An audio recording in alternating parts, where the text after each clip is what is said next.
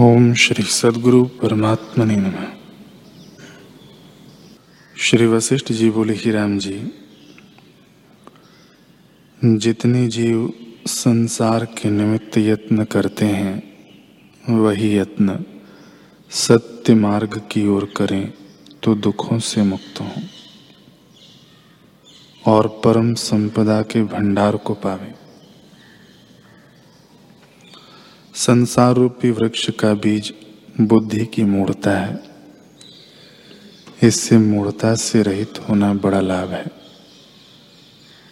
स्वर्ग, पाताल का राज आदि जो कुछ पदार्थ प्राप्त होते हैं, सो अपने प्रयत्न से मिलते हैं।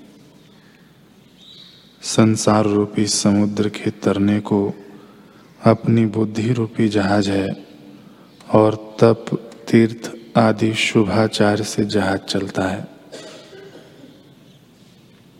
बोध रूपी पुष्पलता के बढ़ाने को दैवी संपदा जल है।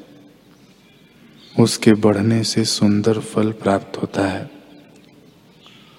जो बोध से रहित चल ऐश्वर्य से बड़ा भी है, उसको तुच्छ अज्ञान नाश कर डालता है। जैसे बल से रहित सिंह को गीदड़ हिरन भी जीत लेते हैं।